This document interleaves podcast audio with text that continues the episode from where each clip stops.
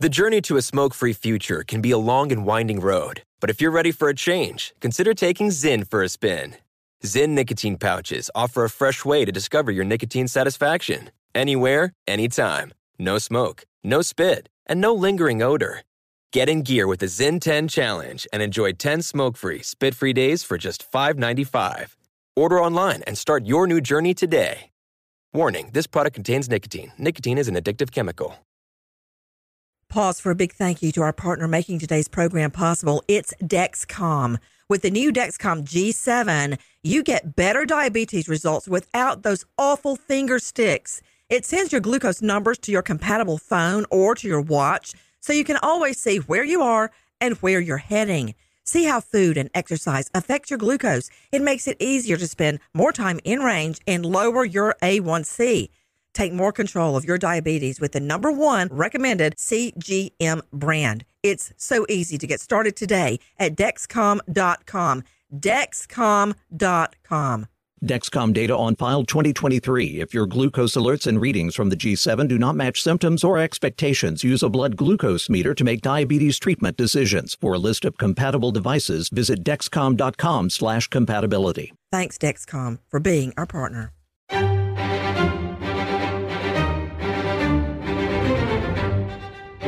Crime Stories with Nancy Grace.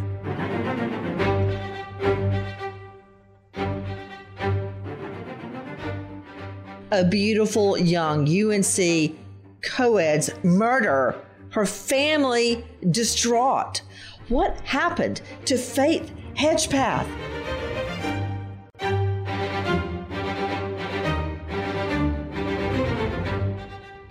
Crime Stories with Nancy Grace.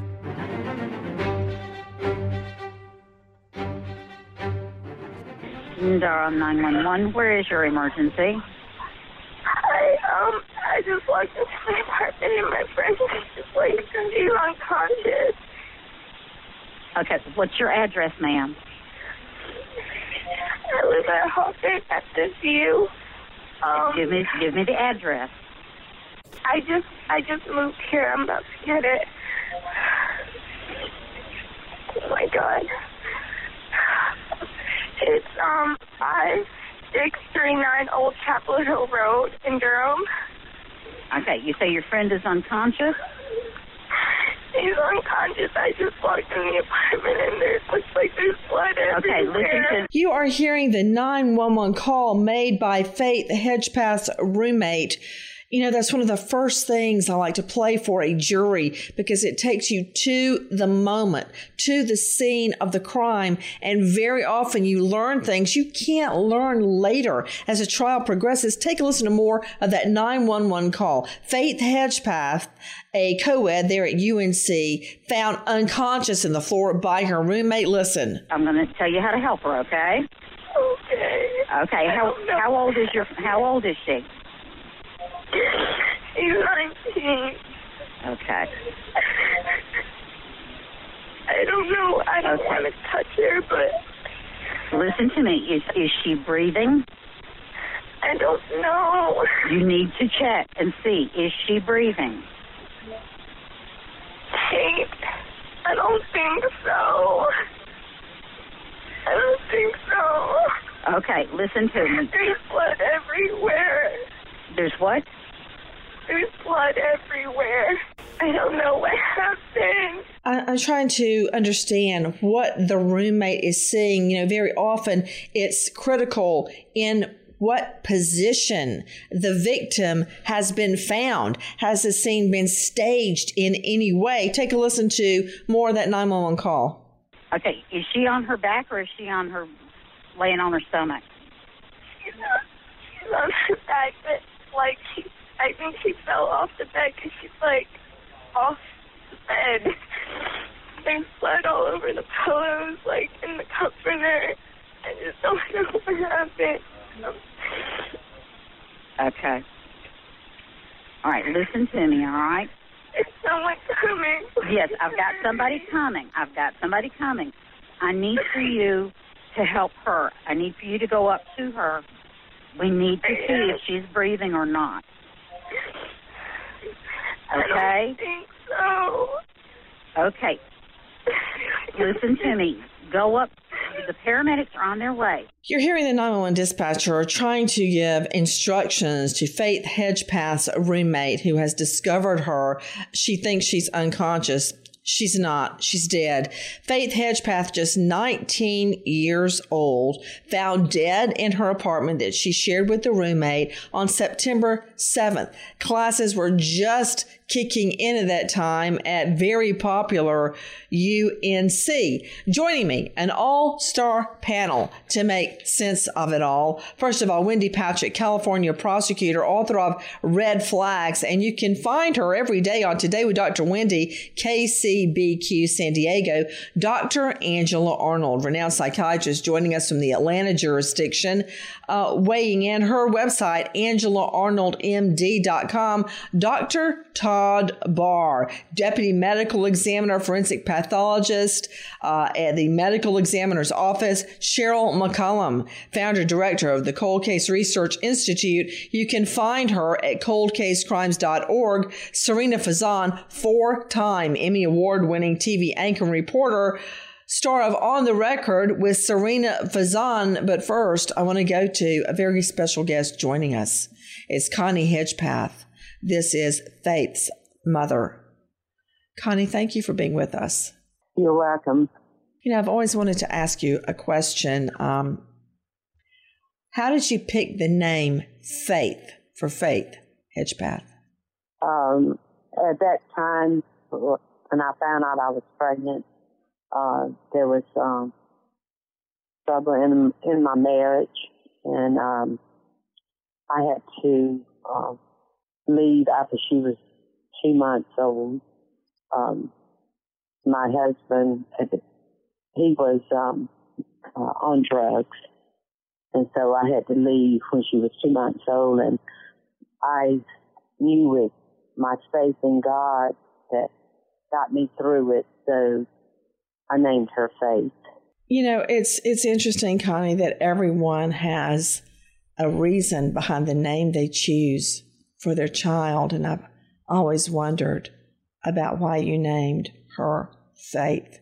We were just playing that 911 call, and I want to apologize for any hurt that it causes you. But we have to confront the evidence head on do you remember when you were contacted and told something had gone very wrong? Uh, yes, it was just like it was yesterday. Um, I was at work and I was getting ready to have a meeting. Uh, I was the human resource manager at Lowe's in Roanoke Rapids, North Carolina. And um, one of my managers came to me and told me that uh, one of my coworkers which he worked part time, and he was uh, um, he worked with the uh, Roanoke Rapids Police Department. He needed to see me, and um, so I, I went in the manager's office and, uh, cl- and closed the door, and he told me that uh, he had a lady on the phone from Chapel Hill Police Department that wanted to speak to me. Can I ask you right right there when you were told that? Did you get any feeling or hunch? No, I mean, I just, um, I just wonder was it something about faith, but you know, mm-hmm. didn't know what what it was about. Um, so, and of course, you know that don't that doesn't in a parent's mind that their child is dead. But um, anyway, so when I picked up the phone, or when he came in the phone, um, I, she asked me, um, did I know Faith Hedgepeth? And I said, yeah. And she said, um, how do you know her? I said, she's my daughter. And, um, she said, well, I'm sorry to inform you, but Faith is dead. Oh my goodness. And I said, no, she's not dead. You must have the wrong person you know, it can't be her. And um, she said, it is her, and we have ID'd her, and we need you to come to Chapel Hill. When had you last spoken to her? I spoke to her, the last time I spoke to her was that was on um, uh, Friday, and I had spoke to her on Tuesday, which was my birthday. She had called me and wished me a happy birthday at work.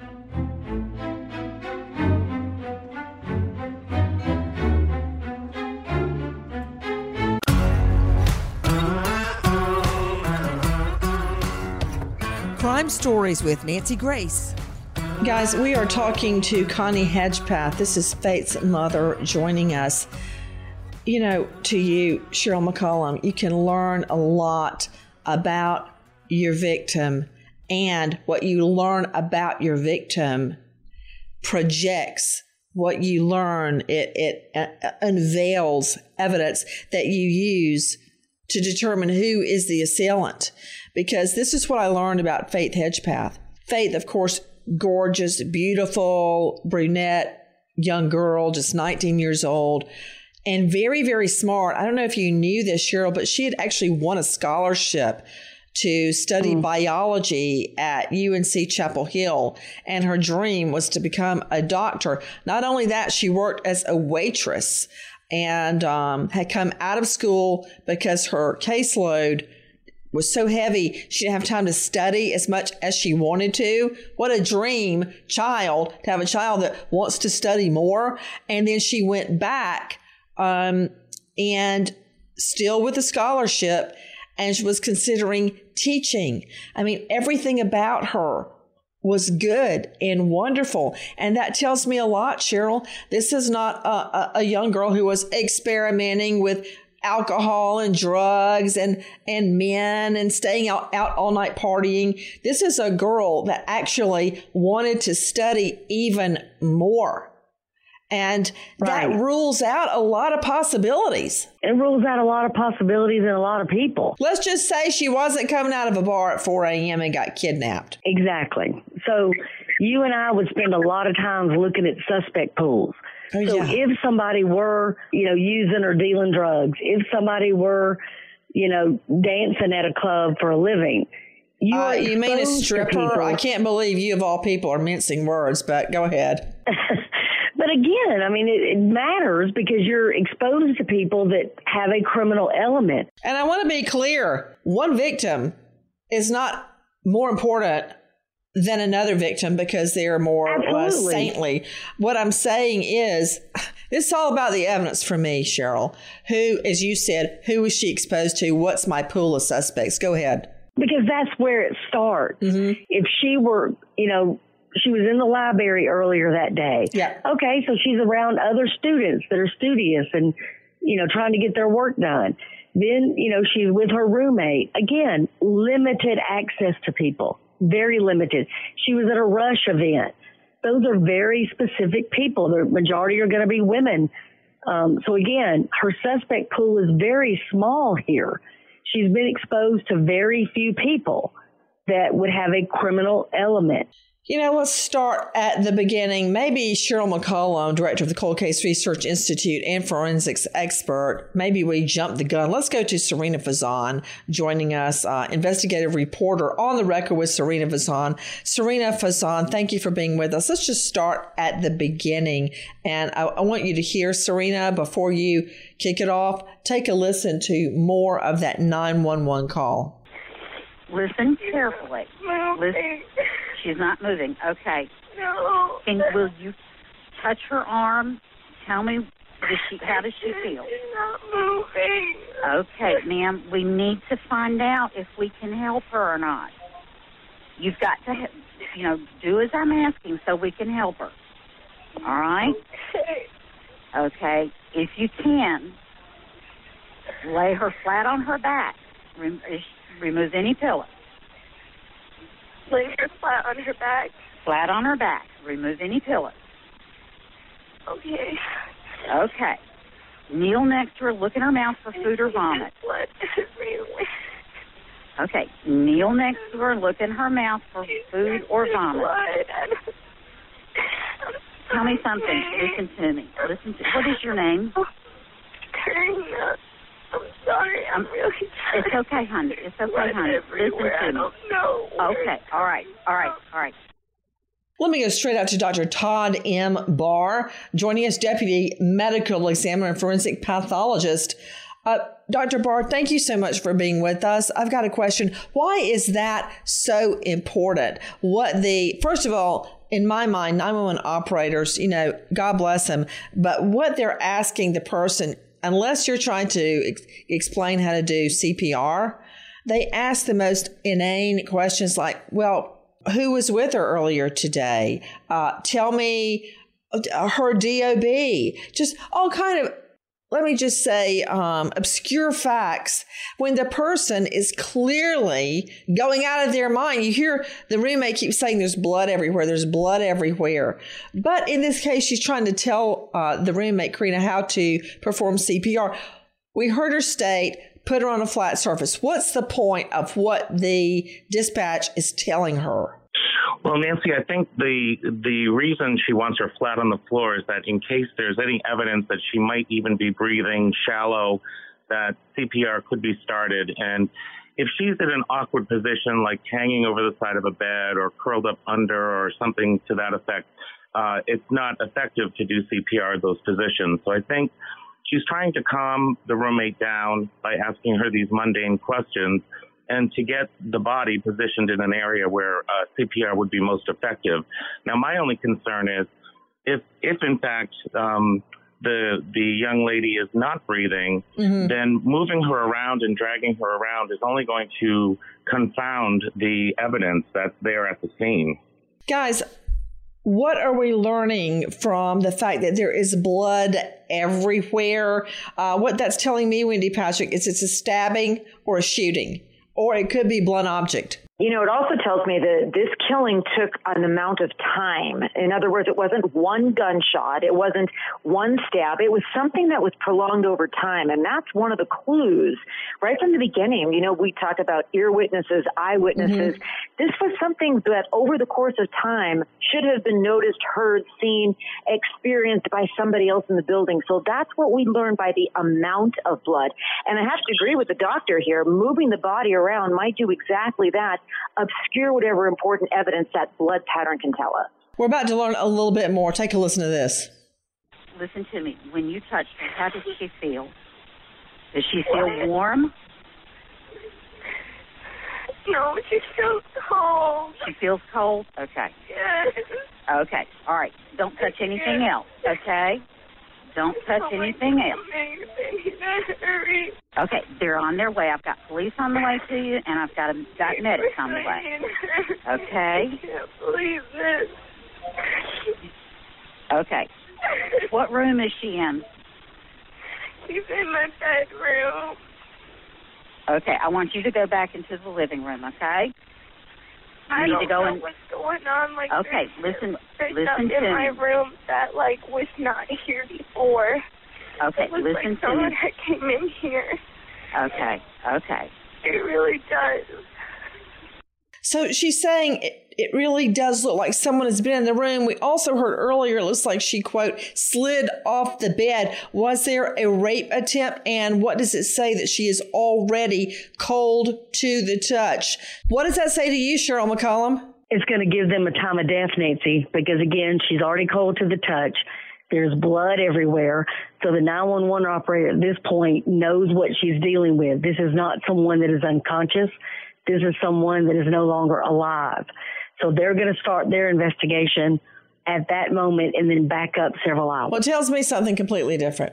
It tells me she has been dead for a while. I got to figure out the last time that roommate saw her. I got to figure out the last time she was seen anywhere. Did she make a cell phone call? Did she make a credit card transaction? Did she use her ATM? Did she use one of those cards to get in and out of a parking garage? Because based on cold to the touch. She has been dead for hours.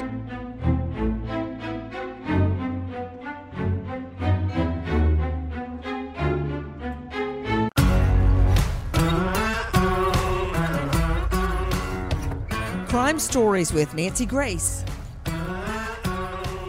To uh, special guest joining us, Dr. Todd M. Barr. Why do I care about the timeline? Because it help could help reduce the number of suspects that would have been around her. Dr. Todd Barr joining us, a deputy medical examiner out of Cleveland. Dr. Barr, she's in ambient air. So we know Correct. that the apartment is probably somewhere between, let's just say 69 and 72. How long? And this is the scene of the crime based on all the blood. She was not killed somewhere else and dumped there on her bed. That didn't happen. So we know she's killed in the apartment. We know the approximate temperature. How long would that take for her body to go completely cold to the touch? We just learned that in the 911 call. Yeah, I mean that's that. There's a lot of variables involved in that. Uh, what, what, she was wearing at the time. Um, I, I, have a hard time, you know, after everything I've read about this case, uh, the feeling that she was absolutely cold to the touch. I, I, I have a hard time believing that since um, it, it could it couldn't have been more than a, just a few hours, as far as I, I understand. Um, and the other thing that I, I, just quickly wanted to mention about mm-hmm. moving the body, um, you know, it, some of those things, even like with, with blood spatter on the walls and blood pooling on the floor, is the blood coagulated or is it still liquid? Uh, are there are there drag marks through the blood indicating that maybe the body was moved at some point? And by moving the body to the floor and trying to attempt CPR, those are some of the things that I was mentioning that, that mm-hmm. might be mm-hmm. obscured in the process. Um, but as far as being cold to the touch, uh, you know, that would take a, a, number of hours to get to that point because your body only decreases in temperatures like one to two degrees every every hour or so. So it would, it Nancy, would take quite a while. In? Yes, jump in. And I agree with Dr. Barr. Go ahead. I do too. Doctor, she was only wearing a t shirt that was pulled up over her head. And also from 3 a.m., the last time she was saw, you know, seen, it was 11 a.m. the next morning. So approximately eight hours. But what I'm saying is, of course, I'm just a JD, I'm not an MD, but doctor, she was already cold to the touch, cold. That's what the roommate said.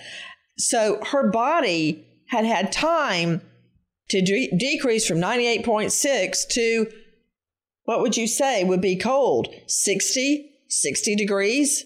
Uh, you know, it would take a lot longer than eight hours to get to 60 degrees. That's my only concern. How about 70? Yeah, I mean, 70 to 80 degrees. I mean, she, she could certainly have, um, you know, if, if her murder had happened uh, relatively, you know, eight hours earlier, uh, there's a good chance she could be cold to the touch by the time someone got to her.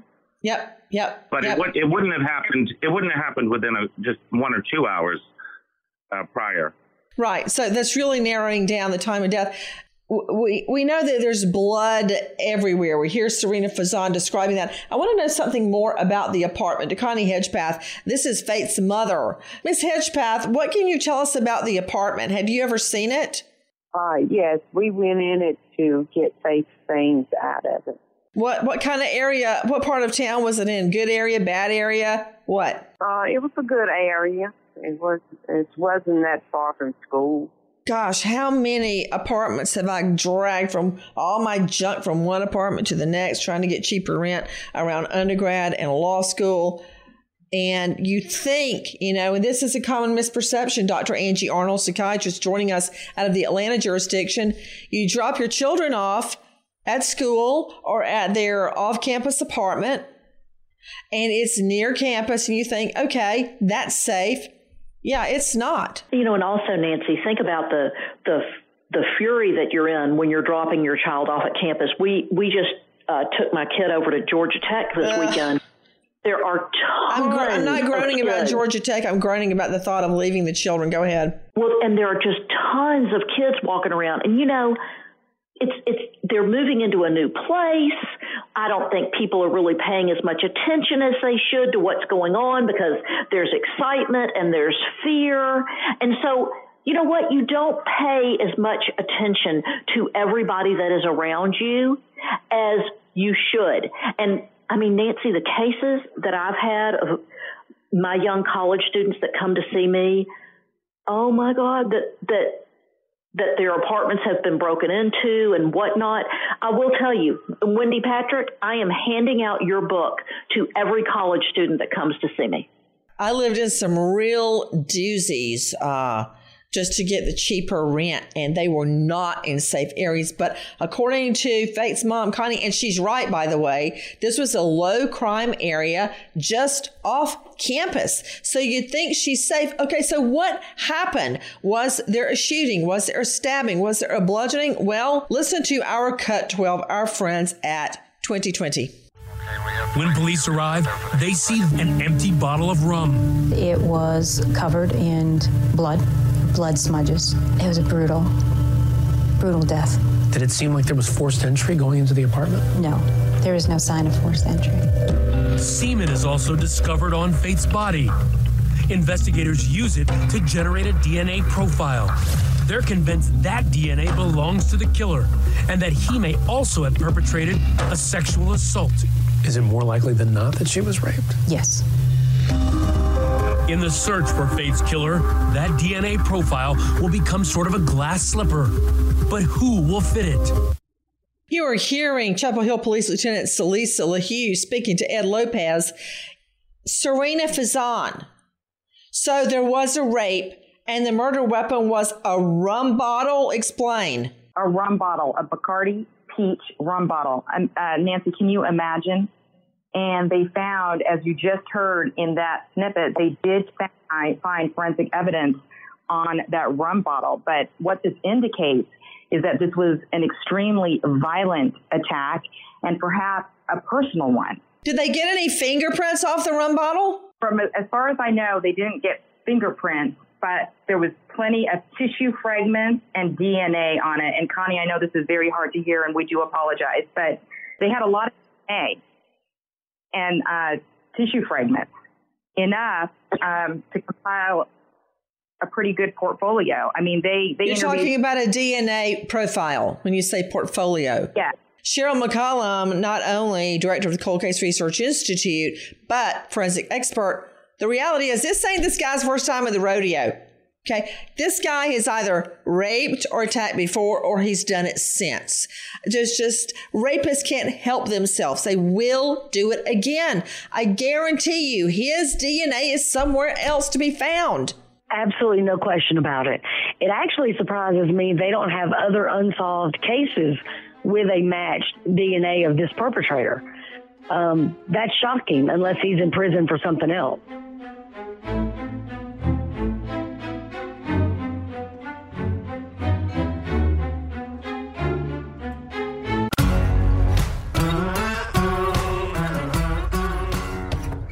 Crime Stories with Nancy Grace. Guys, we're looking at all angles about how this gorgeous 19 year old UNC, University North Carolina co ed, was brutally murdered. And we got one answer, Serena Fazan. She was sex attacked. Yes, she was. I mean, very sadly, they detectives did find semen on her body. They, you know, found tissue fragments they found blood under her fingernails. So she fought hard. Also, on the scene, a mystery note. Take a listen to our cut 13, our friends at 2020. What was some of the most important evidence that you collected from the bedroom? There was a biscuit bag that was from Timeout Restaurant. Timeout is very popular in Chapel Hill and it's immediately identifiable. Faith had gone out the night before, stopped at Timeout, and brought food back to the apartment. But now that same bag contains five angry words. On the bag was some writing that said, I'm not stupid, bitch, jealous. What did you make of that? Obviously, big evidentiary value.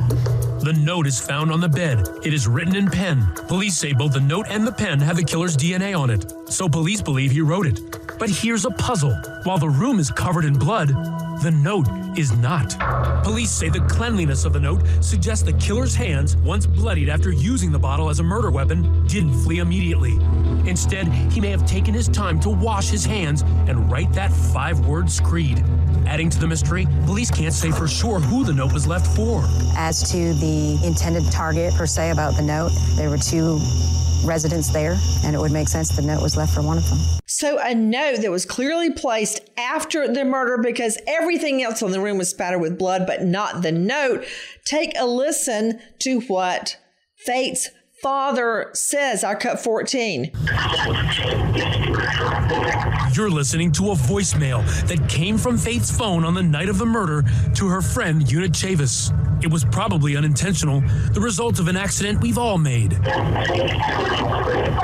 She's notorious for doing a butt dial phone call uh, where she accidentally calls somebody with the phone in her pocket. So I just assumed that was what it was. If it sounds undecipherable to you, you're not alone. But when we brought Roland into WTVD to tell us what he hears, he was unequivocal. I hear screaming in the background. His face voice. We're screaming. Please. Get off me. Roland's assessment is simple. His daughter is in grave danger. This is my baby girl's voice, and I know her voice. You're hearing our friend Ed Lopez at 2020 WTVD. Also, now take a listen to our friends at Crime Watch Daily. Does this audio recording, a pocket dial, actually record Faith's murder? Do you believe what you're listening to here is Faith being murdered? Yeah, I do. There's a critical moment of this recording here where, and it's it's so difficult for me to read out even the transcript to you, but uh, there's the words, I think she's dying and do it anyhow. I feel like Faith's being restrained at that point based on what I'm hearing now. Okay.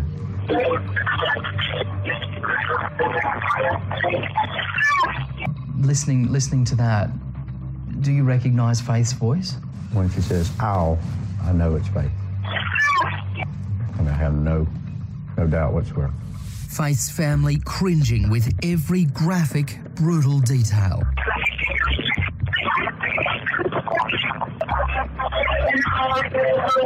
There's the phrase, I can't believe you did it, Rosie. What, what are your thoughts on that statement?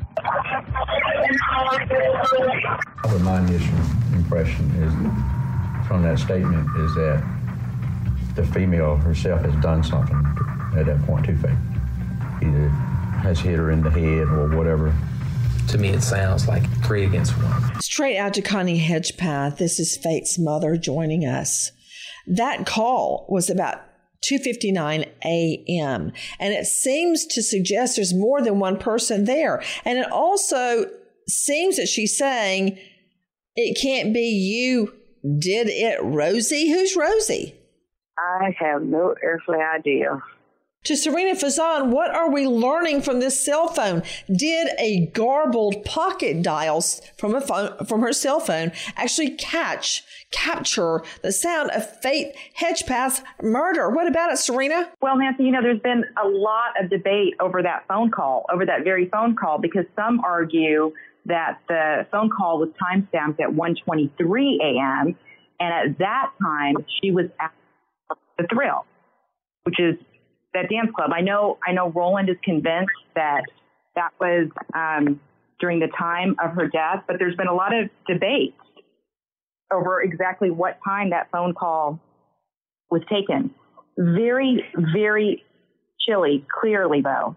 To Sheryl McCollum, weigh in on this cell phone call. Well, it's obviously disturbing, but again, it goes to the timeline, but they have got to find out exactly when that came through.